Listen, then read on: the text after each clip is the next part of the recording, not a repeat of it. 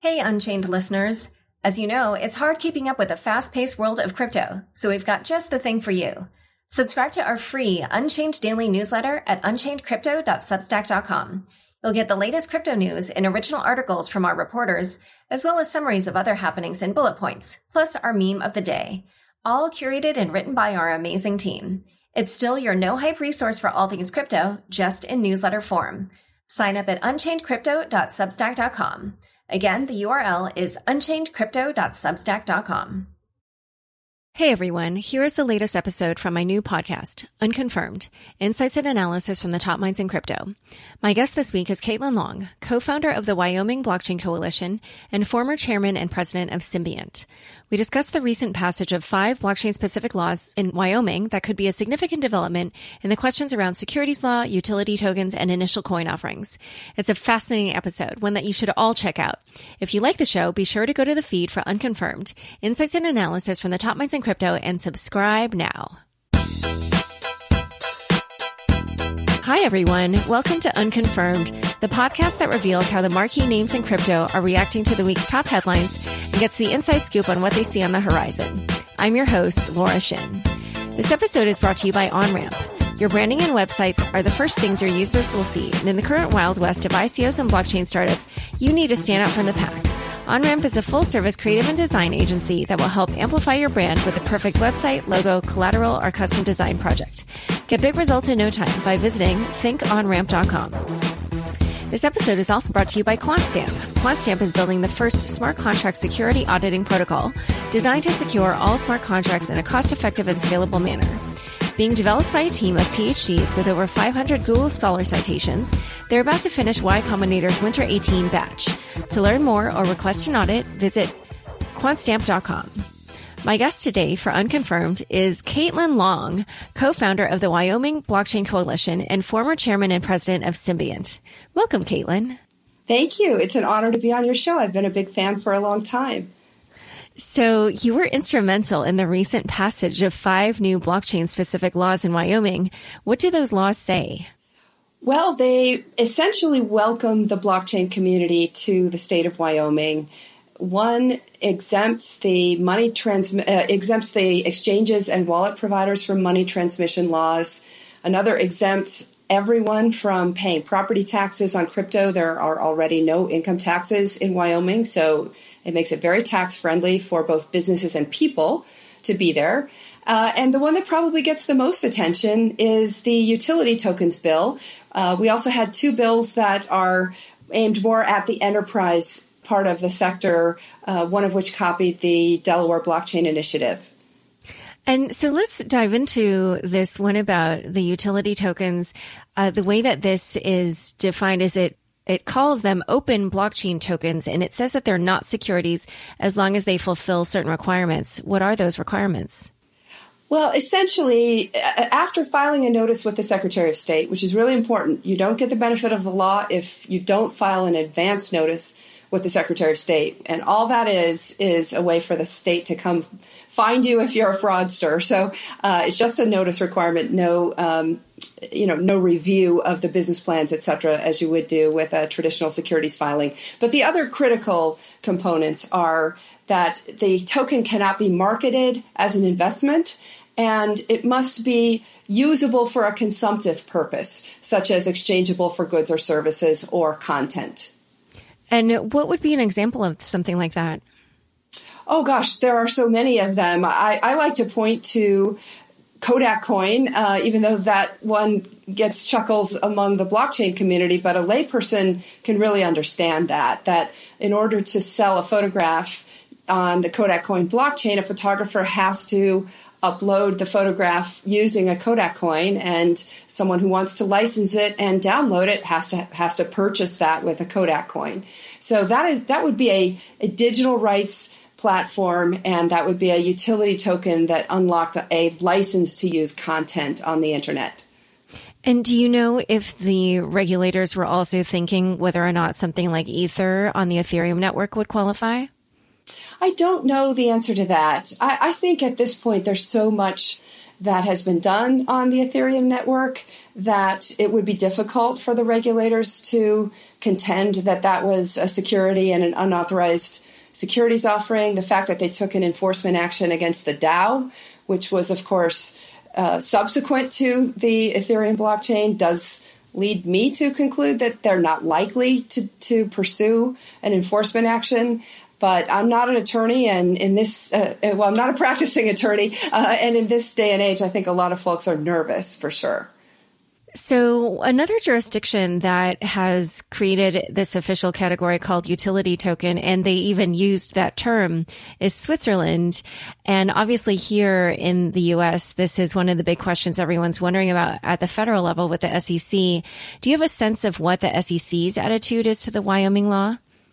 I don't. I did have a conference call with them. In fact, on, on periodically, I, I do just an informational conversation with the SEC at their request, and they did request this one. And I, I did the call a couple of weeks ago from the lobby of the Wyoming Capitol, and we had a good conversation. These are usually one way conversations where they're asking me questions and I don't get responses back from them. They were very interested in what was happening, uh, but I don't have any official comment or, or, even any unofficial body language from them that we can share. I can share with you, though, that we did work very closely with the Wyoming Securities Commissioner, who's the Secretary of State and she got input from she was the acting secretary of state at the time she got input from the, the national association of state securities administrators so she actually had uh, had requests for amendments to the bill at two different times during the process. So we definitely had securities industry input into the bill. That does not su- suggest that it's a green light under SEC standards. In fact, I would give one very clear warning, which is talk to an attorney in the utility token field before you issue an, a utility token under the Wyoming law. It's the Wyoming law is state law. It does not address the federal issues head on. But that said, personally, I actually do believe that this law works with federal with the federal securities laws. And why do you believe that? Well, we have some of the same requirements that the SEC has required. So, such as as not marketing your investment as a uh, your your utility token as an investment, also having a, a, a, utility, a true functionality. In other words, exchangeable for goods and services immediately. And if it's not immediately exchangeable for goods and services, then the token is locked up until it is. And and so it, it, I think we address a lot of the concerns that the SEC has publicly uh, stated, and and uh, therefore I think we go directionally where the federal securities laws are going to go. But again, this is a gray area, so uh, don't don't rely on this as legal advice. You definitely need to get someone who is practicing in front of the SEC and is very current on their thinking. And I would also, from what I can tell, encourage folks to go in and talk to the SEC before they do their token offering.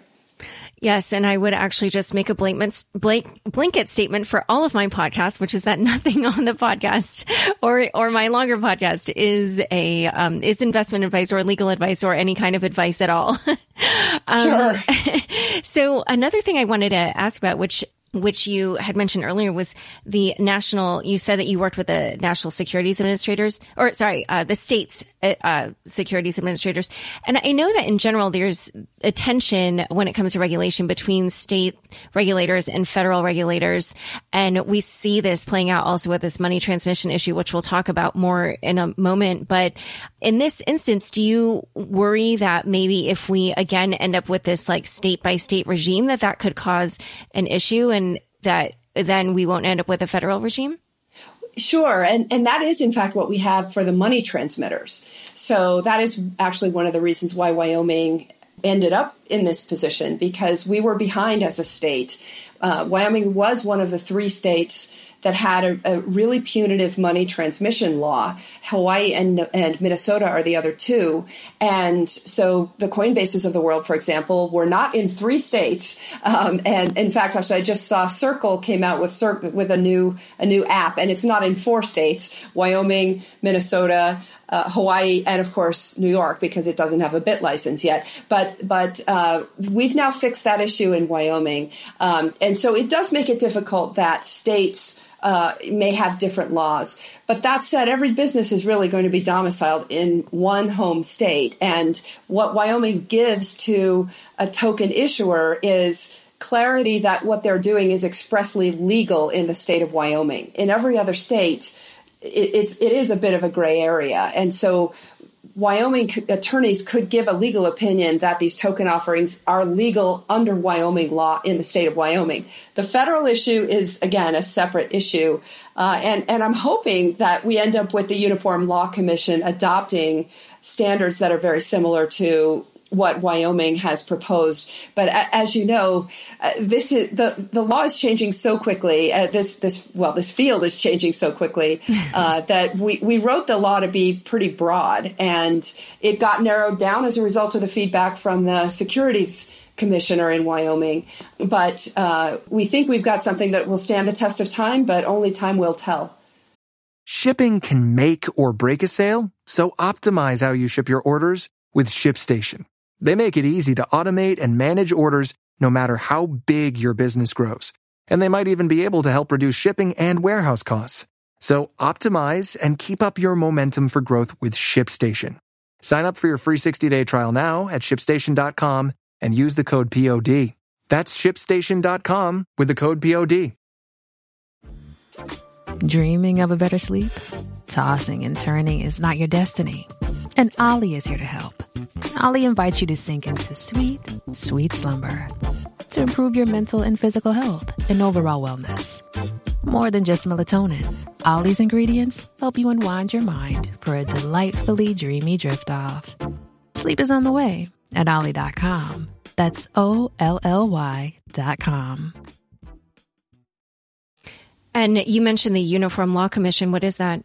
That's a group of the 50 states that tries in these circumstances to have uniform laws so that businesses don't have to navigate a patchwork of laws. And indeed, in, in a lot of commercial law and a lot of insurance law, insurance is state regulated, not federally regulated. And, and so um, the states actually work together to try to make it easier for businesses uh, to comply with the 50 state laws because they're actually pretty uniform across the states. I think last year there was another attempt, and I don't remember in what area it was, but I think there was something pertaining to the crypto space where they try to use the Uniform Law Commission, but then I think it's like opt in for the states, right? So only some states opted in.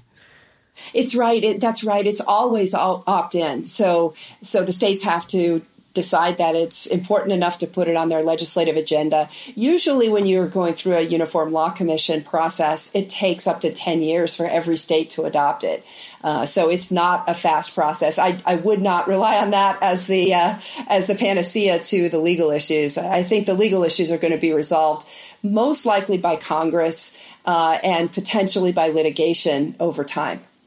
Okay, yeah, I, I just wanted to draw those points out because I think basically, you know, through those routes, I don't think we're going to see some method by which an ICO can launch in every single state in the U.S. and feel comfortable selling to every uh, to residents of every state until we get something at the federal level. Um, but before we move on to many other topics, I want to give a, a quick word to um, our fabulous sponsor, OnRamp.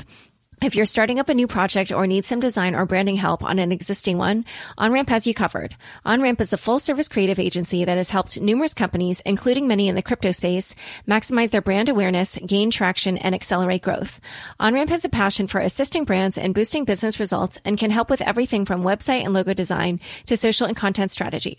Focus on your core technology and leave the rest to OnRamp. To learn more and see how they've helped passionate entrepreneurs achieve their dreams, go to thinkonramp.com. This episode is also brought to you by Quantstamp. Founded in the aftermath of the DAO hack, Quantstamp is building the first smart contract security auditing protocol designed to secure all smart contracts in a cost effective and scalable manner. Relying on humans to audit smart contracts is expensive and error prone. And with the exploding growth of smart contracts, that solution won't scale. The team at Quantstamp is developing a solution to audit smart contracts on the Ethereum network in an automated and decentralized way that can scale with growing demand.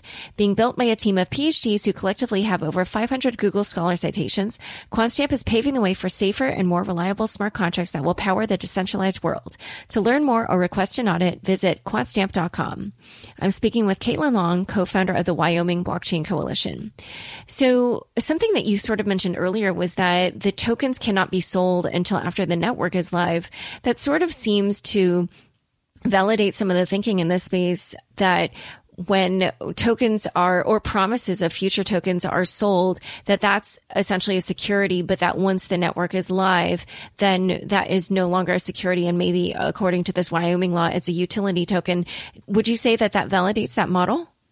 Well, it certainly mirrors that model. And that's one of the ways, by the way, that you can comply with the Wyoming law is if your if your platform is not operating and therefore the tokens are not immediately exchangeable for goods or services at or near the time that the offering happens, then then you lock them up until the platform is operating. So it, it does it, it does fit in, in many ways with with the direction the industry is going. But I, it's interesting because I actually think that there's not much of a debate anymore as to whether those early stage that you know the, if you're thinking about these as two stage uh, transactions, the first stage pretty much everyone is acknowledging that that is a security and therefore you need to do it under an exemption or a classic registration statement. No one would ever do a classic registration statement as a as a startup with no financial history, but but um, most folks I think are doing them either under Reg A plus or Reg D, so they're getting an exemption. Then the interesting question becomes: once the platform is up and running, what happens to the token? Is it what makes it no longer a security? And in that regard, I, I know Chairman Clayton's statement got lots of folks up in arms about the fact that he hasn't seen an ICO yet that isn't a security, but most of the ICOs are actually still in that first stage. The the platforms are not yet functioning in most cases. They're they're still in their build stage. So if you take it for face value and step back and, and think objectively about what we just said, that that first phase in many cases is a security, then Chairman Clayton's statement is not that inconsistent with the direction the industry is already going where the rubber's going to meet the road when the utility tokens become functional. And then we have to determine whether they, they are no longer a security. Well, according to Wyoming law, it sounds like they will not be, at least in that state. But you mean the question will be whether or not the SEC also views it that way? Exactly, exactly. And and I think even for the tokens that are that are acknowledging that they're securities, Kodak Coin is one. Um, the T zero offering is another the interesting question is going to be what happens once the platform is functional? Are they still securities? And if they are, under the in the SEC's view, then do you need a Charles Schwab account to, if you're a photographer, upload a photograph to sell it on the Kodak Coin blockchain? That seems like it's an extreme outcome. Maybe in T0 it's not since they're in the securities trading business, but in Kodak Coin or Starbucks Coin or Filecoin, it seems like an extreme outcome that you have to go get a securities brokerage account just to use your token. And I think that's the bigger issue the SEC should be focusing on. If there's one thing that your listeners take away from this podcast, I'd like it to be that. That the real issue is not whether these are securities or utility tokens. The real issue is if you grant the SEC's statement that everything is a security, then do you really have to go get a securities brokerage account in order to use the token? So if Starbucks coin ever comes out, as they alluded to, uh, they're thinking that they would, do you have to have a Schwab account to buy a cup of coffee? And and and frankly, I don't think that I keep using Schwab, but you know any of the big retail broker dealers like Morgan Stanley, Merrill Lynch, etc. I don't think any of them are ready for this. And effectively, that what that does is it means that the industry is dead if you end up needing to to have a securities brokerage account to use your utility token to exchange it for goods or services and the securities industry refuses to to plug into the various blockchains it effectively means the utility tokens can't operate in the United States. And that is not that that is really an anti-competitive outcome for the United States. So i really do believe that the priority for the SEC should be if they are going to enforce a rule that everything is a security and must must be exempt or registered as such, then they need to lay out how it's possible to use these utility tokens without requiring people to have a brokerage account. And therefore, that opens up a whole nest of questions about securities custody because the clearing and settlement infrastructure of Wall Street is not prepared to integrate into blockchains. Yeah, just everything you're describing, it seems so absurd on the face of it. So hopefully, um, I do know that there are people at the SEC who listen to this show, um, or maybe at least, I don't know about this show, but my longer podcast for sure. Um, yeah. so I guess we'll find out someday whether or not they have, um, thought that through. Uh, but one thing I wanted to go back to, uh, because we just touched on this briefly at the beginning was the money transmission issue, which, um, as far as I understand, for certain crypto companies, they need to get money transmission licenses from 53 states and territories. And so even a company like Coinbase that has you know, hundreds of millions of dollars and is obviously raking in billions or at least a billion in revenue, uh, as was reported in 2017. Um, they had to pull out of Wyoming at a certain point because, you know, of some arcane Wyoming law. And as you mentioned earlier, they are still not in some states and it costs a tremendous amount of money. It takes a lot of time to go state by state like that and get a license from each one. So, do you feel does any of these new laws uh, in Wyoming attempt to address that issue? It does, and one of the interesting things about Wyoming is that you could do a Wyoming only token offering. Now, I'm not suggesting a lawyer would advise this, but here's the idea. Wyoming also passed a Series LLC bill, and what you could do is have all of your purchasers have a Wyoming LLC that the token issuer sets up at the inception. So every purchaser of your ICO is actually a Wyoming resident for Wyoming legal purposes. Now, it, lawyers are going to say that doesn't mean that it's black and white. If anything ever goes wrong, they're all going to sue in their local state of residency or country of residency. But that is something that has been bandied about and that some folks are looking into, especially if they don't have a large number of purchasers, that they each purchaser is actually doing it through a Wyoming LLC. Oh, interesting. So that's sort of similar to how we see a lot of companies that are domiciled in, for instance, Delaware, um, even though they're actually based elsewhere, that kind of situation? That's exactly the concept, yes. And is that one of the reasons why Wyoming was sort of uh, motivated to implement these crypto friendly laws? Yes, it, it, it's really a couple things. They want to attract the software uh, industry into the state. And Wyoming also is one of the largest states for registering new business entities. So Delaware is number one, Nevada's number two, and then Wyoming, believe it or not, is number three. And the reason is Wyoming invented the limited liability corporation in 1977, and then Delaware grabbed the lead from Wyoming. And this is actually a way for Wyoming to try to grab that lead back. Um, that's a revenue generator for the state, which is looking for diversification of revenues at the state level. And so, what we really are hoping is that there's a huge increase in the number of LLCs that register with the state of Wyoming.